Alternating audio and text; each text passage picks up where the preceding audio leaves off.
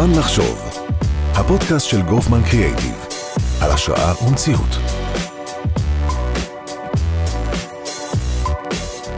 ברוכים הבאים לפרק חדש בסדרת הפודקאסטים שלנו. היום יש לי הכבוד לארח את דודו פפו, יושב ראש הסתדרות הרוקחים, ארגון שקיים כבר מעל 100 שנה ומונה יותר מ-600 בתי מרקחת בפריסה ארצית. דודו עצמו הוא בעל בית המרקחת הוותיק צללים ברמלה. היי דודו. היי. כיף, כיף שאתה כאן. תודה. אז רובנו פוגשים אתכם הרוקחים בתדירות די גבוהה, אבל לא יודעים יותר מדי על המקצוע הזה, אז בוא קודם כל תעשה לנו סדר. כי אני יודע שיש פרטי וציבורי וקופות חולים, ובכלל על איזה, על איזה היקפים אנחנו מדברים, וכמה ארגונים מאוגדים אצלך. יופי. Uh, התחום שלנו מחולק למעשה, מה שרוב האנשים מכירים, שזה גם הפנים של המקצוע, הם בתי המרקחת הקהילתיים. בתי המרקחת הקהילתיים שאנחנו מכנים אותם, זה למעשה הרשתות ובתי המרקחת הפרטיים.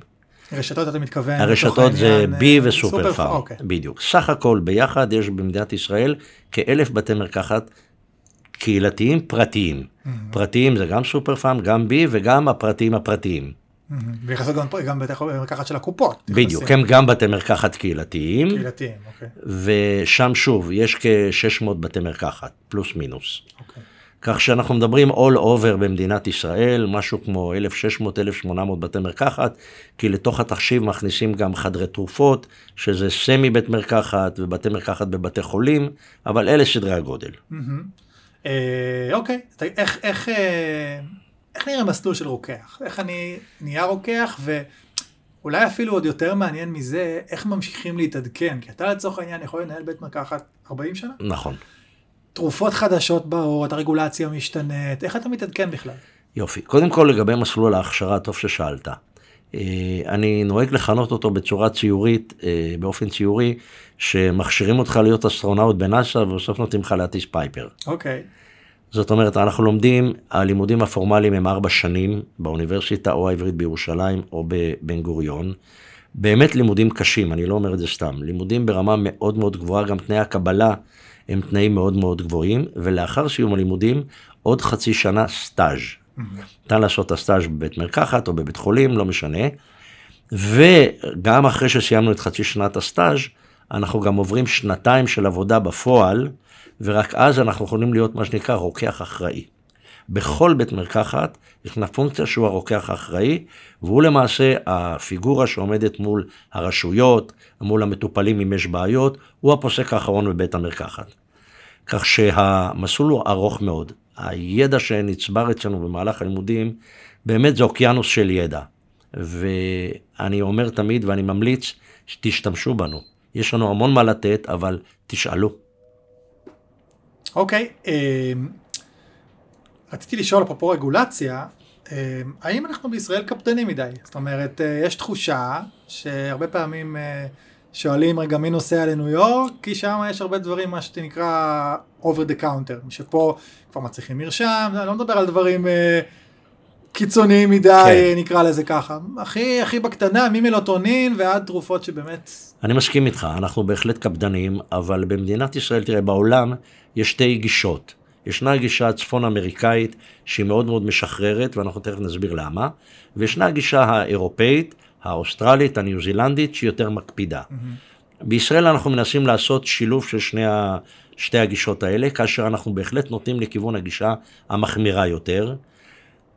אני חושב שיש לזה שני פנים, זאת אומרת מצד אחד אנחנו באמת הולכים על ה-safe side, על הצד הבטוח יותר, מצד שני בהחלט יש דברים שהם אנומליים שאפשר לסדר אותם הפוך, כמו שלמשל תרופה מסוימת שב-20 מיליגרם היא תרופה ללא מרשם, אבל ב-40 מיליגרם היא תרופת מרשם. Mm-hmm. כמובן שזה מגוחך, אז כך שיש כמה אנומליות שאפשר לסדר, אבל סך הכל הגישה במדינת ישראל, במשרד הבריאות הישראלי, זה גישה יותר אירופאית, יותר שמרנית. אוקיי, okay. ועכשיו אה, אני מבין שיש, אה, נולד, נולד אה, גוף חדש שנקרא מועצת הרוקחות? אמת, בשעה טובה ומוצלחת, אחרי 74 שנות הריון, אוקיי. Okay. נולדה מועצת הרוקחות, שזה למעשה מועצה לאומית סטטוטורית שהוקמה על ידי שר הבריאות. המועצה הזאת היא למעשה גוף שמייצג את כל המגזרים של בתי המרקחת של הרוקחים. זה גם רוקחים בקהילה וגם רוקחים בתעשייה וגם רוקחים ברגולציה וגם רוקחים בבתי חולים. בכל מקום שיש רוקח הוא מיוצג במועצה. התפקיד שלה, התפקיד שלה למעשה זה לעצב את פני המקצוע לעתיד, מכל ההיבטים. אה, החל מיצירת קוד אתי משותף לכולם, ועבור לתפקידי הרוקח העתידי. כי אתה יודע, הרבה פעמים אומרים לי, מה, מה זה רוקח? הוא פותח וסוגר מגירות. כן. כמובן שעם השנים, ברגע שהפסקנו לרקוח במעבדת תרופות, לכאורה זה נראה פעולה טכנית שאין מאחוריה שום דבר. זה נכון שאלה פעולות טכניות שרוקח לא צריך ולא אמור לעשות אותן. הרוקח אמור להתרכז יותר בצד הקליני. ולכן הגישה היא היום לפנות את הרוקח מהתפקידים הלוגיסטיים, ולפנות לו יותר מקום לתפקידים הקליניים. אה, טוב, עד כאן הדברים שהם אה, יחסית ככה על מי מנוחות בקונצנזוס וזה, בוא נעבור לדברים קצת יותר אה, סוערים, מה שנקרא. קונטרוורסליים. את, כן, אתה, אתה, אתם בעצם בעיצומו של מאבק ציבורי, לא יודע אם עכשיו או כבר כמה שנים טובות, אפילו הפגנתם מול בית ההסתדרות. גם על עסקת החבילה עם האוצר, אבל גם בכלל על ההסכם הקיבוצי, כן. אז בוא, בוא תספר לנו בעצם על מה כן. המאבק. המאבק הזה שייך למעשה לארגון של הרוקחים שמצויים תחת המטריה של ההסתדרות הכללית. Mm-hmm. ששם מיוצגים אה, רוב, כל רוקחי קופות החולים כללית, וחלק ניכר מהרוקחים שנמצאים במגזר הציבורי. אה, לגבי רוקחי הכללית, אה, יושב ראש הארגון שם, אה, רוקח בשם שימי הללי, בחור מאוד נמרץ, והם צודקים, השכר שהרוקחים מקבלים הוא, הוא זעום, הוא מביש, הוא משפיל, והוא לא גורם לכך שאנשים יימשכו לעבודה הזאת. ישנם כל מיני סיבות לכך, סיבות היסטוריות, אבל אנחנו מנהלים מאבק להעלות את שכר הרוקח במוסדות האלה. בסקטור הפרטי המצב הוא לאין שיעור יותר טוב, אבל אנחנו בהחלט תומכים במאבק שלהם, כי מבחינתנו רוקח הוא רוקח הוא רוקח. אוקיי, okay, אז, אז בעצם למרות שהם לא מיוצגים ישירות uh, אצלך, אתם בעצם uh, אחים למאבק ואתם... בדיוק כך, כן. בדיוק כך. עכשיו, מעבר לכסף, אני רוצה להוסיף פה עוד דבר. בסקר שעשה משרד הבריאות לפני כשנה, הסתבר שנושא השחיקה, שהוא נושא מאוד uh, גדול בתחום הבריאות, בתחום מטפל, מטפלי הבריאות, הסתבר ש-40% מהרוקחים בדלפק, מה שנקרא, סובלים משחיקה גבוהה מאוד מאוד מאוד, שגורמת להם לעזוב את המקצוע, mm. פשוט מאוד להפסיק לעבוד במקצוע. וזה גם נושא שאנחנו מטפלים בו. אנחנו הולכים יד ביד עם uh, ארגון הרוקחים של ההסתדרות. נושא קונטרוברסלי נוסף קשור לקנאביס הרפואי. אה, אתה היית בעצם מגדולי המתנגדים להוצאת הנושא הזה מבתי המרקחת. אמרת שזה צעד מסוכן שגם לא ייגמר בזה, שזה רק ההתחלה. אמת. אז, אז בוא ספר קצת על זה ו... ואיפה זה עומד. כן, אני, אני מלווה את נושא הקנאביס עוד מלפני למעלה משבע שנים שהתחילו הדיונים בוועדת הסמים בכנסת. סוף סוף הגענו לנושא של uh, הקנאביס הרפואי, עם ההסדרה שלו דרך היקר, שהיא יחידה במשרד הבריאות. Uh, בתחילת הדרך היו תהיות שאולי קנאביס רפואי לא ינופק בבית מרקחת. כמובן שהדבר הזה, כמו שאומרים במקומותינו, לא יעלה על הדעת. Uh, כי אין לזה אח ורע בשום מקום בעולם. ואני אסביר גם. once אנחנו מחליטים שהקנאביס הרפואי הוא תרופה, והוא מתנהג כמו תרופה, ואנחנו מתייחסים אליו כמו תרופה, וכל המעטפת של הקנאביס הרפואי היא מעטפת של תרופה בהקפדה יתרה יותר מתרופות רגילות, ברור שאין לו מקום מחוץ לבית מרקחת. שווה בנפשך שמחר יבוא מישהו בעוד שנה לבג"ץ ויגיד, רגע, אם קנאביס ניתן למכור, לנפק מחוץ לבתי מרקחת, אני רוצה מהיום והלאה שתרופות לאלרגיה, או תרופות לסרטן, או תרופות ללב, תנופקנה גם מחוץ לבית מרקחת. עכשיו, אין לזה גם אה, תקדים עולמי. בשום מקום בעולם אין תרופה שמנופקת מחוץ לבית מרקחת. כמובן... אתם צריכים גם לעבור בעצם הכשרה נוספת מיוחדת בבתי המרקחת כדי להחזיק את זה בכספות. נכון. עכשיו, יש כרגע שלב ביניים שהוא שלב הידע. מכיוון שנושא הקנאביס לא נלמד באוניברסיטאות. בתקופות שלנו. אז כרגע נערכים קורסים בשיתוף עם האוניברסיטאות שמשלימים את הפער לרוקחים. כלומר, רוקח שרוצה לנפק קנאביס חייב לעבור את הקורס הזה.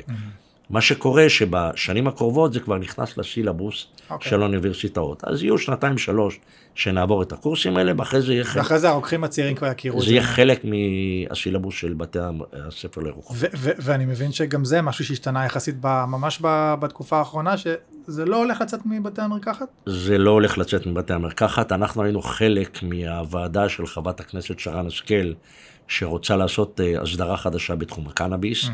היא עושה באמת עבודה, עבודה אדירה, אה, סיזיפית, ויאמר לזכותה שהיא שמעה כל גורם וגורם בתחום בסבלנות רבה במשך חודשים, ניהלה ישיבות פיזיות בכנסת ארבע ימים, ארבעה ימים בשבוע, משמונה וחצי בבוקר עד שלוש בצהריים, עבודה קשה מאוד. כל צד השמיע את טענותיו, השמיע את אה, דעותיו. מבחינתנו, כבעלי בתי מרקחת ורוקחים, הקנאביס נשאר בבתי המרקחת, לא ינופק מחוץ לזה. גם, גם אה, בנושא החברות והמגדלים, הייתה לך סוג של אה, ביקורת? אה, ב- בוודאי שיש לי ביקורת, מכיוון שאנחנו כמטפלים, שמוגדרים כך בחוק ביטוח בריאות ממלכתי, חלק מהאחריות שלנו זה לספק גם איזשהו רצף טיפולי למטופל. אתה לא יכול להתחיל טיפול וכעבור חצי שנה או שמונה חודשים או חודשיים להגיד אופס אין את התרופה. זה חלק מהאחריות שלנו. לא, זה, זה, זה בנוגע לניפוק, אבל דיברת גם ממש על, על בקרה ואיכות. ו... בהחלט, בהחלט. אנחנו למשל, אה, היה לנו חשוב מאוד הנושא של הדברה. מכיוון שעד שלב מסוים הצמחים היו מודברים. חלק עם חומרים אה, מורשים, חלק עם חומרים שנמצאים בתחום האפור. לדעתנו ההדברה צריכה להיות ביולוגית בלבד, בהתאם לתקנים שיש בצפון אמריקה, בקנדה, בארצות הברית. זה נכנס, זה יהיה. היו לנו אה, אמירות לגבי הנושא של הבט"פ, המשרד לביטחון פנים, שלדעתנו מצד אחד הדרישות אבטחה שלו הן מוגזמות, ולמה? מכיוון שאנחנו מקדמת דנא מחזיקים סמים הרבה יותר קשים, הרבה יותר כבדים מהקנאביס. ויש אבטחה ברמה מסוימת עם כספות והכול. אבל כאן, ברגע שהגיע הנושא של הקנאביס, המשרד לביטחון פנים קורא לזה סחורה חמידה. כלומר, אנשים חומדים אותה. ולכן אה, הסיכויים שיהיו פריצות או דברים כאלה, הם גבוהים יותר. אבל שוב, אה, יש גבול לכל תעלול לדעתנו, כלומר, צריך לעשות את זה במידה סבירה. אז גם פה אנחנו קפ- קפדנים מדי. ממש, ממש, ממש. אין לזה אח ורע בעולם. אבל הנושא של קנאביס רפואי הוא, הוא סוג של הציל את בתי המרקחת, לא? זאת אומרת, אני שמעתי כל מיני סיפורים על, על, על מוסדות שהיו כבר על סף אה, כמעט אה, פשיטות רגל ו, ופתאום הפכו למוסד חמיד, כמו שקראת כן. לזה. כן, אה, יש בזה, יש בזה אמת, אבל שוב, אני רוצה להכניס את זה לפרופורציות. מתוך 625 בתי מרקחת, בערך כשליש כיום נמצאים בתחום הקנאביס, כאשר השליש הזה מתחלק ל-100 מהרשתות ו-100 מהפרטיים. זאת אומרת, אם ניקח מתוך 600 בתי מרקחת פרטיים קהילתיים, בערך כ-100 היום, נכון להיום, נמצאים בתחום הקנאביס, שזה 17-18 אחוז. זה לא כזאת דרמה שחושבים שזה כל הענף. אולי זה רק ההתחלה. זה נכון שזה גדל כל הזמן, אבל אה, שוב, זה התייצב באיזשהו שלב על משהו כמו 40 אחוז, מכיוון שיש הרבה בתי מרקחת שלא רוצים להיכנס לתחום. כן. ישנם בתי מרקחת שהוקמו פרופר קנאביס, רק קנאביס, והם לא מנפקים שום דבר אחר חוץ מזה, שאני חושב שזה פסול, זה לא ראוי, אבל הם עושים את זה במסגרת החוק ואין מה לעשות. זה נכון שבתי מרקחת, מאז שנכנס הקנאביס לתחום, לפני שנתיים וחצי, אה, הסומק בלחיים שלהם, הסומק הכלכלי, אה, עלה. אבל אה, זה בסדר, לא, לא. בסדר גמור. אני, אני אומר את זה לא, לא לשלילה. כן, בהחלט. אז, אז התחלנו ואמרנו שאנחנו לא כל כך מכירים את, ה, את המקצוע, למרות שאנחנו פוגשים אותו כל הזמן. בשנתיים האחרונות ממש הייתם בחוד החנית. אה, ספר, ספר קצת על, האתגר. כן. ש... אה, ש... היינו, היינו, נכנסנו פה לטריטוריה לא מוכרת. קודם כל, אה, צריך להבין, לבית מרקחת ממוצע נכנסים ביום בין 100 ל-200, לפעמים 300 איש. וזה רמת חשיפה גבוהה מאוד. אז הדבר הראשון שנתנו דעתנו עליו כארגון, זה היה לארגן את המיגון לצוותים המרקחת עצמם. לצוותים. זה אומר שבשיא המגפה אנחנו עבדנו עם חלוקים חד פעמיים, כפפות חד פעמיות כמובן, מסכה פלוס משקף, עבדנו מאחורי מחיצות, אה, דאגנו שחלופת האוויר בבתי המרקחת תהיה יותר מהרגיל, אלכוג'ל כל הזמן אה, בין אה, מטופל למטופל. ממש עמדו עם אה, חליפות ו... כן, כן, לא, לא כמו החליפות שרואים ב, לא. במחלקות הקורונה, כן. אבל חלוקים חד פעמיים מעל החלוק הרגיל, אוקיי. עם משקף ומסכה וכפפות, וואו. והעובדה היא שאף בית מרקחת לא סגר את שעריו עקב חשיפה לקורונה. זאת אומרת, הייתה פה רציפות זאת תפקודית. אומרת, הייתה אה, רציפות תפקודית, הרוקחים הם מטבעם אנשים ממושמעים. איך מתמודדים עם, אה, עם גידול כזה בביקושים, ל, ל, אפרופו אלכוג'ל, מסכות, מוצרים. שפחות היו כאן זמינים. זה כבר שייקספיר אמר שזה רוב מהומה לא מהומה. אוקיי. זאת אומרת, אה, כלפי חוץ זה נראה, באמת הייתה דרמה עם מסכות ועם כפפות ועם. אלכוג'לים. מהטואלט. נכון, נכון. אבל uh, הסיבה לכך זה שלוגיסטית מדינת ישראל לא הייתה ערוכה. אבל כל הדרמה הייתה שבועיים, מכיוון שבמהלך השבועיים האלה נחתו טיסות מטען בישראל, המלאי סופק. הבעיה הייתה עם המחיר. המחיר. ואני מצדיק את הטענות והטרוניות שעלו בנושא הזה, כי זה פשוט סוחרים זריזים שהביאו סחורה מכל העולם, ניצלו את המחסור וגבו מחירים מופקעים. הסינים הדביקו את כולם וסיפקו לנו מסכות. כן, אבל עדיין הסיפור, הסיפור למשל של הבדיקות עכשיו הוא גם כן מחירים אה, זה קצת השתנה כי התחילו לחלק לילדים אבל בהתחלה זה גם היה בעיה. נכון, נכון, נכון. עכשיו, אה, ברגע שיש כזה ביקוש אדיר, לא כן. מרוסן, עכשיו, לסבר את האוזן, אני לפני אה, חצי שנה מכרתי חמישיית בדיקות קורונה ב-120 שקל, היום אני מוכר ב-45 שקלים. אז, אז, אז זה אומר מה שאנחנו מתחילים לצאת מזה אתה רואה כבר ירידה גם בביקושים אה, לא ירידה ב- ב- ב- ב- בקנייה או שזה איתנו כדי להישאר נגיד כן. המסכות האלכוג'ל תראה, קודם כל, אה, אין ספק שיש אווירת סוף קורס. אוקיי. היא מוצדקת אגב? זהו, וזה רציתי להגיד, וזה קצת בעייתי. כי כשמשחררים כל רסן, זה בעיה. עכשיו, מה שאותי אה, תפס את העין, זה שבשנת 2020 לא הייתה מגפת שפעת במדינת ישראל. כלומר, הווירוס היה, אבל אנשים לא חלו. והסיבה היחידה הייתה המסכות והשמירה על ההיגיינה האישית. אז היית ממליץ להישאר עם זה כל זאת, חורף? אז זאת אומרת, אה, אני אומר גם, אה, 100 מיליארד סינים לא טועים, או יפנים, שהולכים כל הזמן עם נכון. מסכות. מאז הסארס. נכון. עכשיו, אה, אני חושב ש...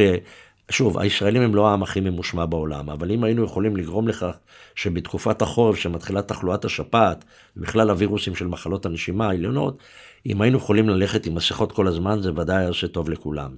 גם לזה שחובש אותה לא נדבק וגם לא מדביק. אבל אה, כן, אין ספק. שאנחנו לקראת סיום. כן. תגיד מפרספקטיבה מסוימת עוד לא עבר מספיק זמן אבל אתה יודע יש כאלה שאומרים שעוד מוקדם לשפוט את המהפכה הצרפתית.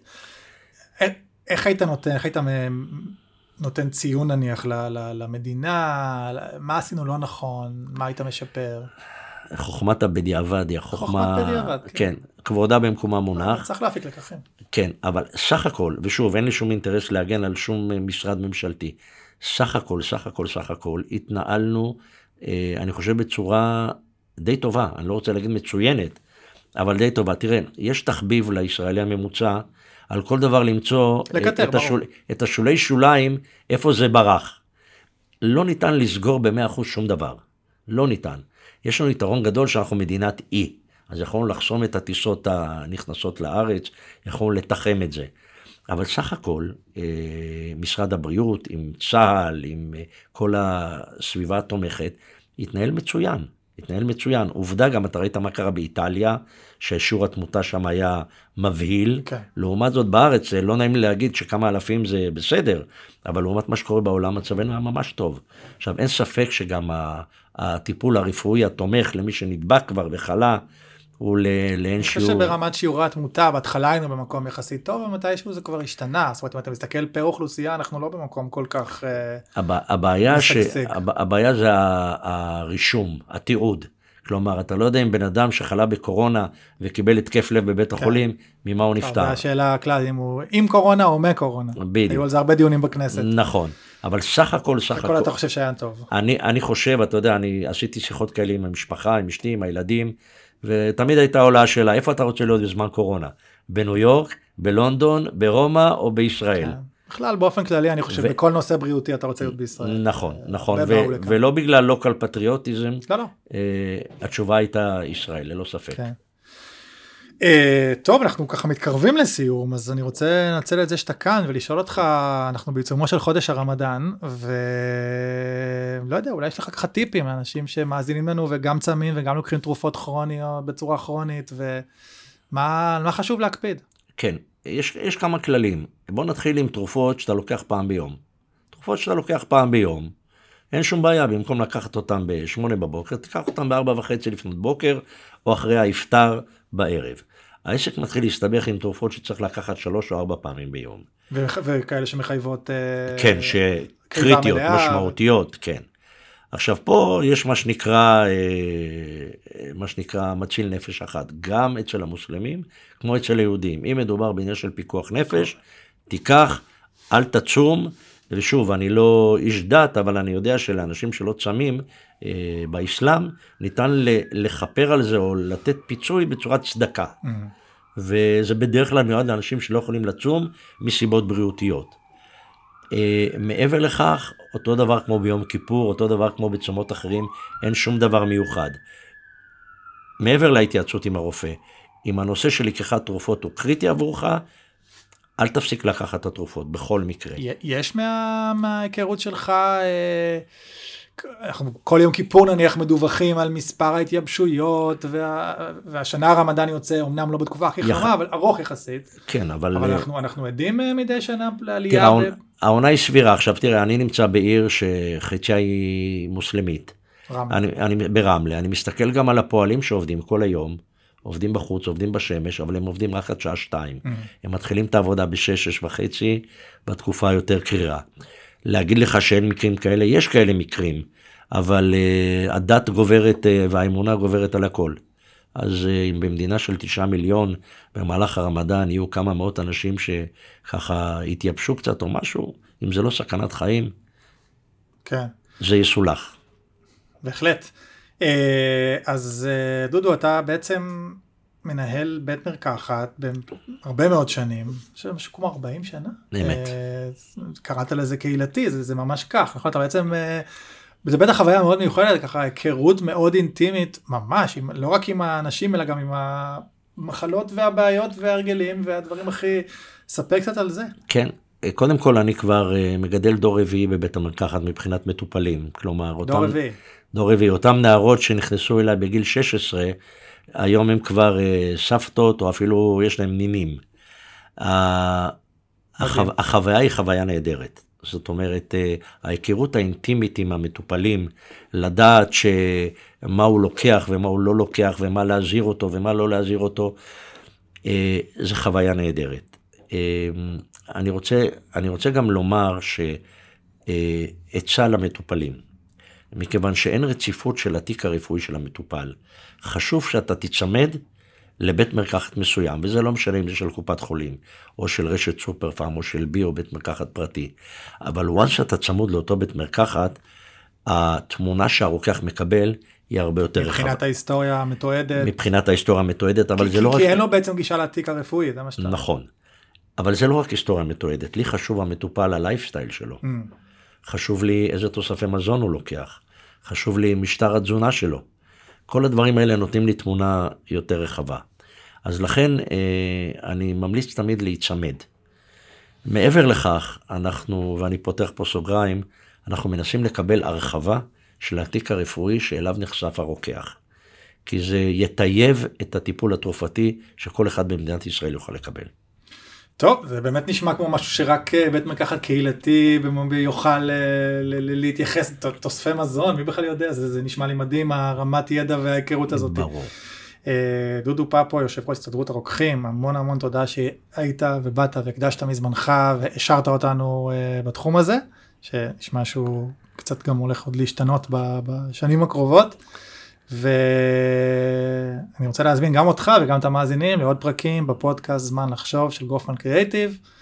אה, זהו ביי בינתיים תודה. תודה לך.